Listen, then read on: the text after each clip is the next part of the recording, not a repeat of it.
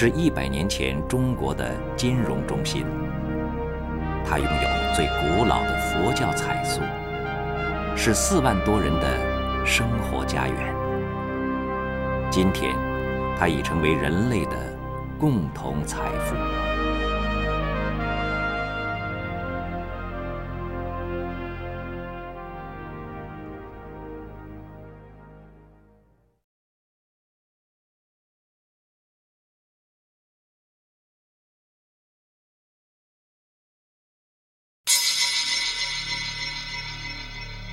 平遥，一座处于中国山西省中部的古老县城。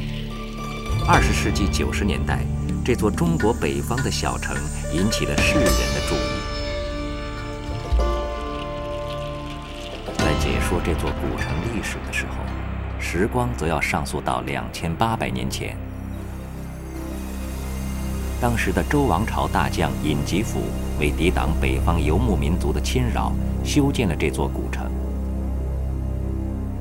今天，在东城墙边上，我们可以看到六百年前平遥人为纪念他修筑的庙宇。在东城墙外不足三百米处，则有一个据说埋藏有他衣饰的坟墓。尹吉甫可以说是平遥古城的缔造者。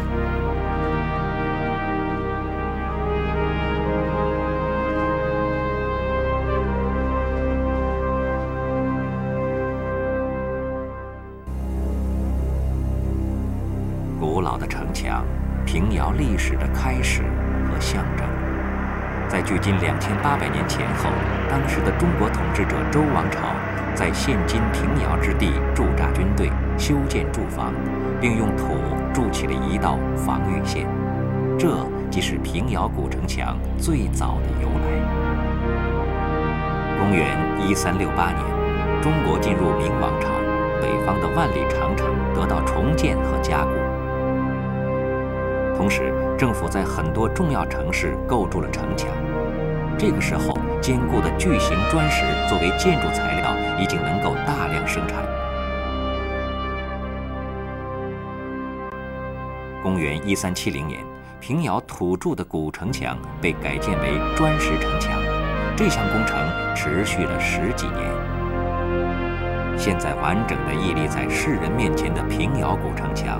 全长六千一百六十二点七米，城墙高达十二米，墙底宽十多米，墙顶宽三至六米，护城河深三米。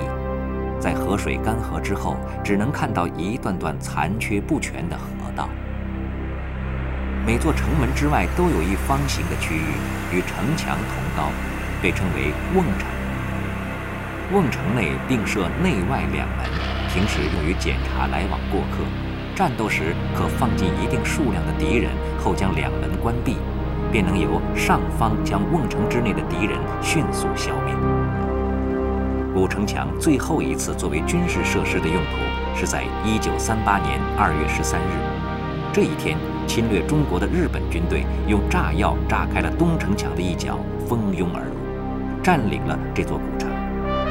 六百年前设计的防御设施，在现代战争的炮火中彻底失去了作用。至今，城墙东南角这些创伤，便是日军当时炮击时留下的弹痕。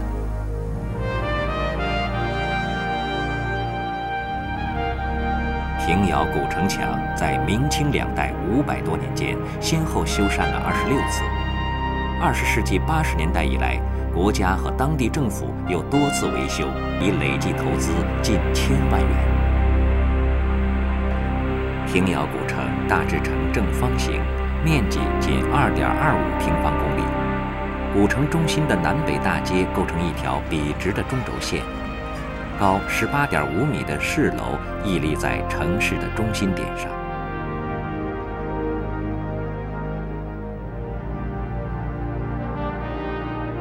四条横贯东西南北的大街，八条均匀分布的街道，七十二条纵横交错的小巷，共同构建了小城井然有序的交通网络。黄色和绿色琉璃瓦铺顶的官衙、寺庙与大片青塘瓦舍，呈现出一种等级的象征。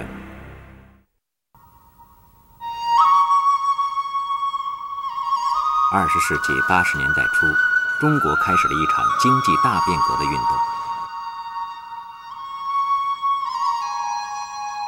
人们因为缺乏对古建筑的认识，或是他们妨碍了城市发展计划的蓝图，一时间许多古建在轰鸣声中纷纷倒下。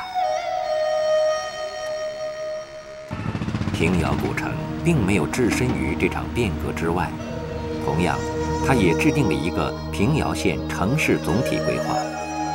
按照这个规划，至少要在古城内纵横开拓几条宽阔的道路。并在古城墙上相应的开挖八个大口子，以及修建一系列高层建筑。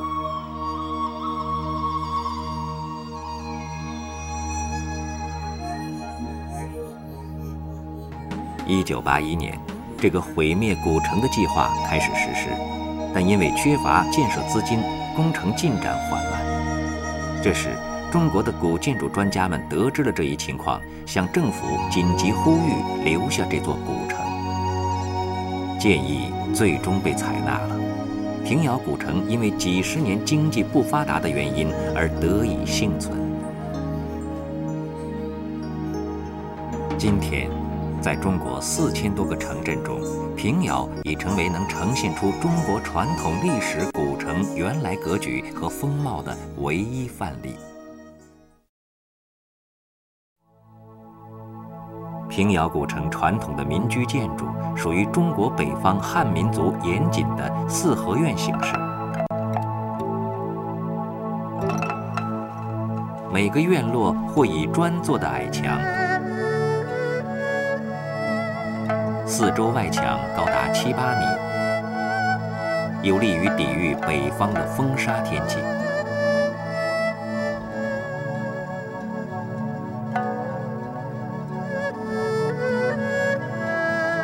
院落多为坐北朝南，便于得到更多的阳光。平遥古民居最独特之处在于，正屋保留了西北地区窑洞的形式。这种窑洞不再是凿土为窑，而完全是在平地上用砖砌成的，一般为三孔到五孔。砖砌窑洞的外面一般还要加筑一道木廊瓦檐。风雨日晒，并是以题材繁多的精美木雕彩绘。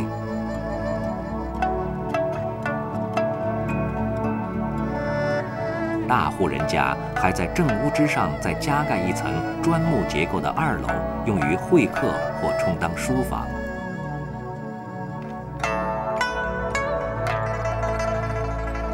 这些各式各样的风水壁、风水楼都建在正屋的屋顶之上，力争在高度上超过四邻，保住自家的风水。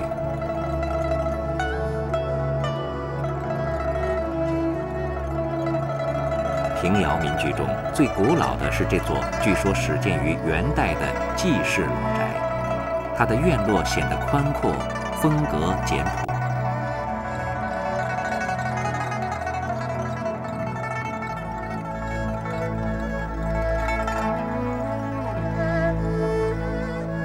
现在，平遥普通的民居住宅大多为清代所建。自清朝中叶以后，平遥的工商业发达，许多居民都富裕了起来，城内也汇集了不少富商和地主们较大的宅院。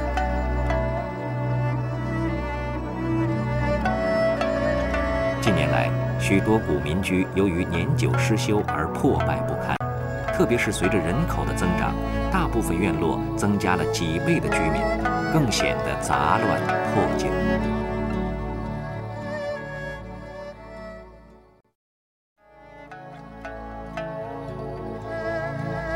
平遥民居的大门很有特色，有拱券式的，有高而窄的门廊式的，最具特色的是垂花门。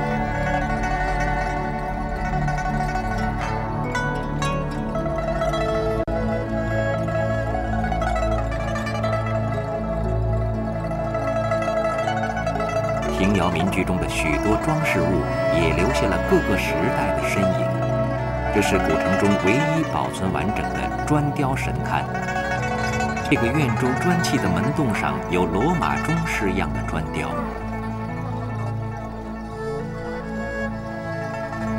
至今，平遥古城仍完好保存着明清两代所建的四百多处民居院落。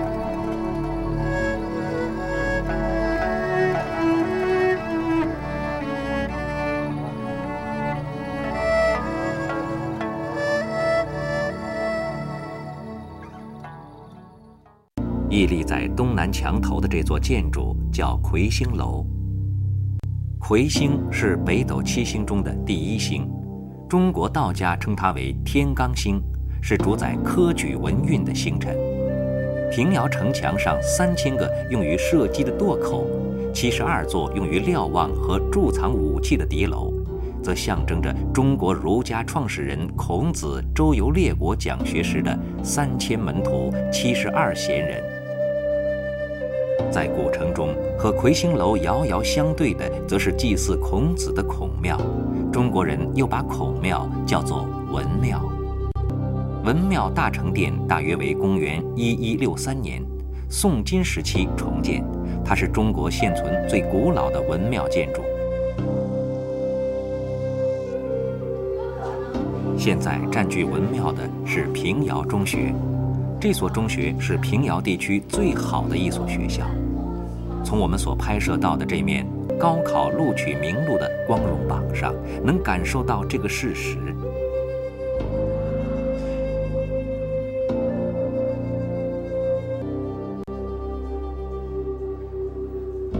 在大成殿背后的山墙上，书写着一个巨大的“魁”字。据说这里曾放置一面大鼓。只有中了状元的平遥人才能敲响它。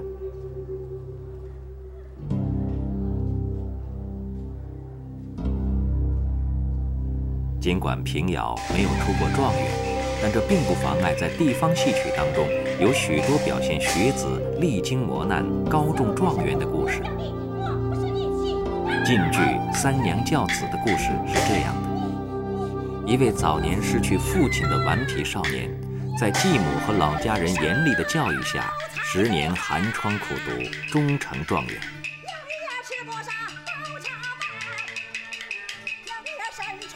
晋剧原名叫《山西梆子》，是流行于晋中地区的地方戏。它的起源现在已经很难考证了。这些造型奇特的冷兵器，是中国古近代用于战争的武器。近千年来，在中国民间，一群群身强力壮、掌握搏击技艺的人，专门替人武装押解贵重财物，并获取丰厚的报酬。这种民间组织被称为镖局。时间到了十九世纪初，远到中国各地的平遥商人们，即使付给镖局可观的酬劳，也难以保全大量的财产安全到达目的地。当时，因为平遥一家颜料庄的分号遍及北方各省，便常有同乡客商拜托这家商号，就近将自己的现银存入燃料庄的分号中，拿着一张证明回到平遥，再从颜料庄的总号提取现银。客商并为此支付一点酬金。雷履泰，颜料庄的大掌柜，他预感到这是一个巨大的商机。但雷履泰经过几年的准备，创造出了一整套货币经营的全新买卖方式，即将现银的实物转运改成用一张专门设计的汇票来替代，大量的现银不再随身携带。公元一八二三年，雷履泰正式向东家李大全建议，将颜料生意改成票号，取名日升昌。李大权作为投资方出现银三十万两，这是他的家族几代经商的积蓄。李大全和雷履泰商定，日升昌的一切经营管理权归雷履泰，并给予雷履泰一定比例的原始股。日升昌的主要客户是各种大商号，这些商号凭借一张张汇票，不但安全便利地调拨了资金，而且还可以用汇票支付各种款项，从而改变了传统的现金结算方式。这张关键的汇票只有一张，由客户持有，采用认票不认人的汇兑制度。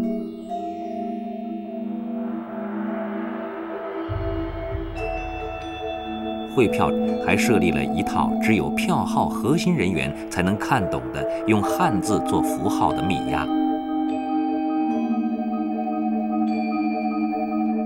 票号还实行迟三五日交付的规定，以便丢失票据的人有挂失的时间。每一张汇票都是专人填写，除字迹为内部人所熟悉外，更重要的是不断更换这些密押。时至今日，我们依然难以破译这些暗含玄机的汉字密码。票号根据路途的长短收取从千分之二三至百分之七八不等的会费。由于当时交通工具不发达，通常汇款期都很长，票号便利用这段时间以较低的利率向商家放贷，收取利息。票号获利的具体数目现在已无法查找。比较明确的是，日升昌大股东李大全当初投入的三十万两本金，在一百年的时间里，为李氏家族创造了一千五百万两白银的红利。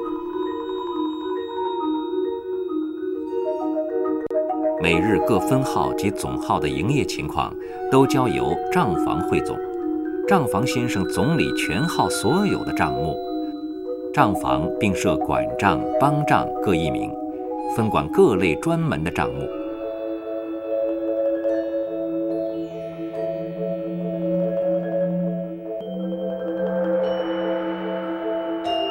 票号还有一套完整的报告制度，这套制度的核心人物便是信房先生。信房先生多是由科甲中人充当，地位和待遇都很高。每日各分号的报告都是利用信件来完成的。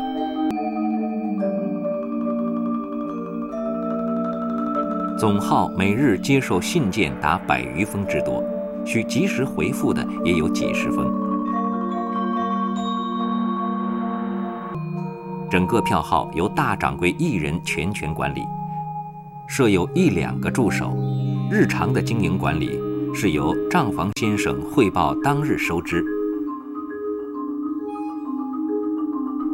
信房先生汇总各分号经营情况，交由大掌柜定夺。具体指示再交由信房转达给各分号。在日升昌票号的鼎盛时期，总号由十四五人组成，遍布全国的分号有三十五家，每家有三四人，整个票号系统也不过一百五十人左右。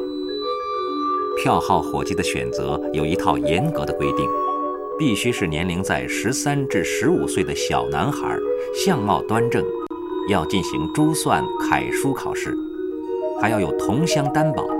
家世一定要三代清白。入号以后，三年学徒只管食宿，没有酬劳。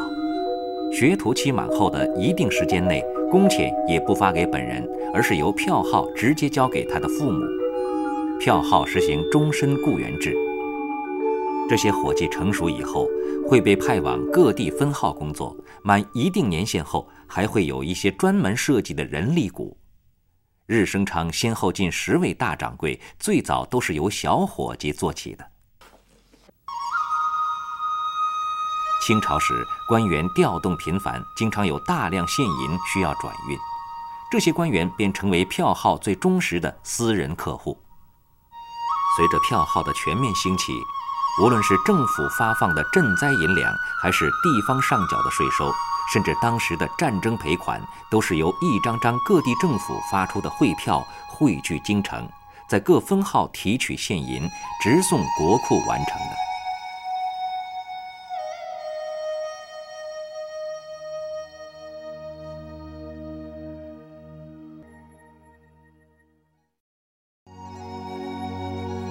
十九世纪中叶，票号业进入了全盛期，全国的票号绝大部分出自山西省，总共有四十多家，其中平遥就占了二十二家。平遥成了当时中国的金融中心，鼎盛时期几乎控制了中国近一半的流通货币。票号的历史中，从没有发现过用假汇票行骗的事情。也正是由于严格的管理制度，才使得后人难以得到一张曾经使用过的汇票。这是我们现在仅见的一张完整的汇票，距今整一百年，可能是当时笔误的原因而作废，幸运的得以流传下来。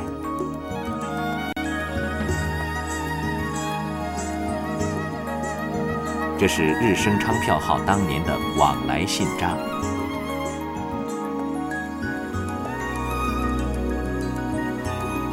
这个账本记录了道光二十年及一八四零年日升昌票号的部分账目情况，这也是迄今为止所发现的一本最早的票号账本。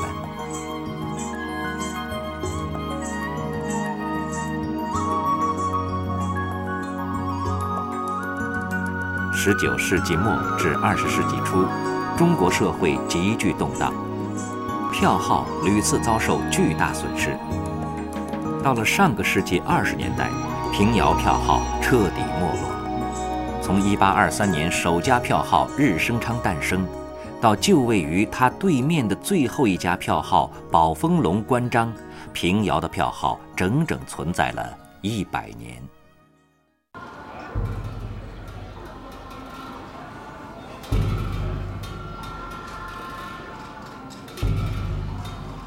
位于平遥古城西南六公里的双林寺，占地一万一千多平方米。全寺各殿满布彩塑群体，大的三米多高，小的不过十几公分，共计两千零五十尊，保存完好的就有一千五百六十六尊。历经六七百年建造完成。在中国被誉为是集宋、元、明清历代彩塑艺术宝库。进入双林寺之后，便是天王殿，屋檐之下是四尊高过三米的巨大塑像，被俗称为四大金刚。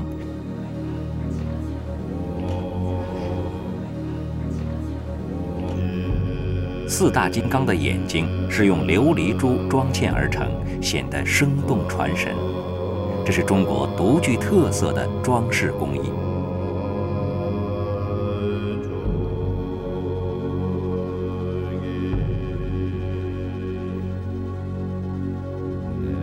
在一进院落的释迦殿内，佛祖释迦牟尼正中高坐，左右站立的是文殊菩萨和普贤菩萨。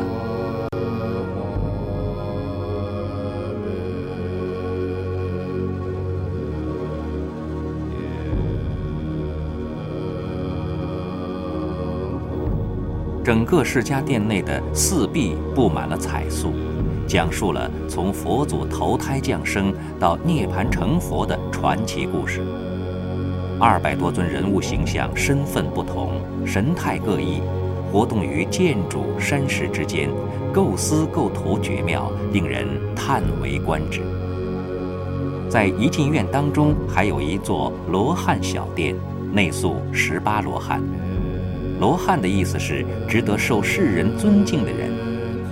古代艺术家们充分发挥想象力和才华，使这些罗汉像成为中国佛教彩塑艺术从城市化向个性化过渡的一个明证，被人们称之为神品。双林寺二进院中的大雄宝殿是全寺最高大的建筑，因佛祖能降服各种恶魔，又叫大雄。这三尊巨大的佛像皆是佛祖的三种化身。千佛殿位于大雄宝殿的东侧，殿内彩塑达五百多尊，主像观音菩萨姿态随意，面相恬静妩媚，是菩萨造像中罕见的迥异之作。而在其身旁护法神韦陀的造像被称为中国第一韦陀。像高一点六米，表情和眼神的配合极具动感，产生了一种真正刚劲有力的武士之美，是双林寺中最杰出的彩塑品。寺壁周围五百多个彩塑菩萨，表现出丰富多彩的佛国盛景。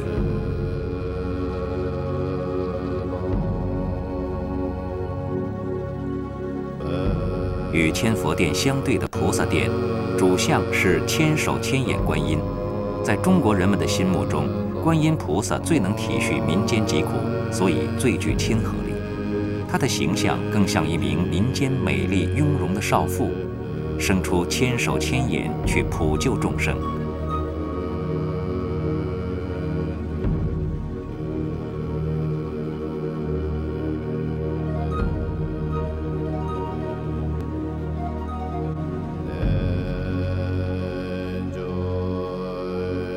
位于平遥古城东北十二公里之处，还矗立着一座引人注目的寺庙，名叫镇国寺。镇国寺始建于公元九百六十三年，后历经了中国各个朝代的修缮。整座寺院坐北向南，两进院落，面积近一万三千平方米。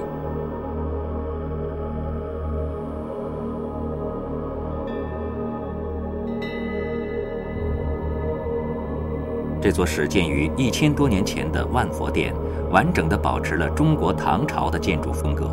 它的最大的特征是。整个殿宇近似正方形，屋顶庞大，屋檐如展翅欲飞的双翼，显示出一种雄伟壮观的气象。它是迄今为止中国所发现的最早的木结构建筑之一。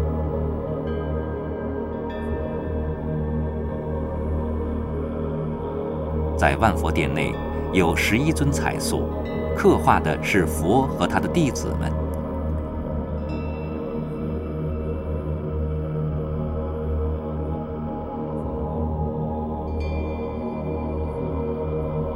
这些塑像是中国寺庙中现存的公元十世纪时期的唯一彩塑作品，堪称国宝。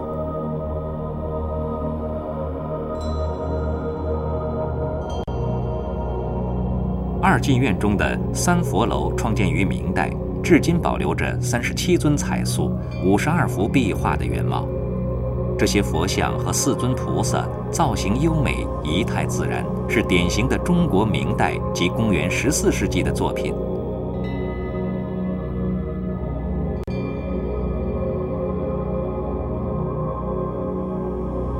两旁山墙壁上的壁画，集山水、花鸟、人物于一体，用连环画的形式，古朴的绘画手法，精心地描述了佛祖非凡的一生。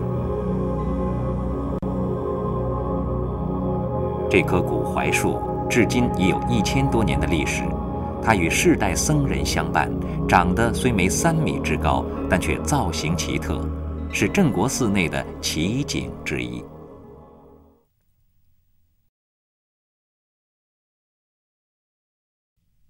平遥地处中国北方传统的农业区域之中，属温带大陆性气候，冬季寒冷少雨，夏季炎热多雨。主要的农作物是小麦、高粱和玉米，有农田近八十万亩。至二十世纪末，粮食基本上能够自给。在古城中，一半多的人口依然还保持着农民的身份，但他们早已没有了用于耕种的土地。大部分人经营着各种小买卖，成为古城中个体经营者的主流。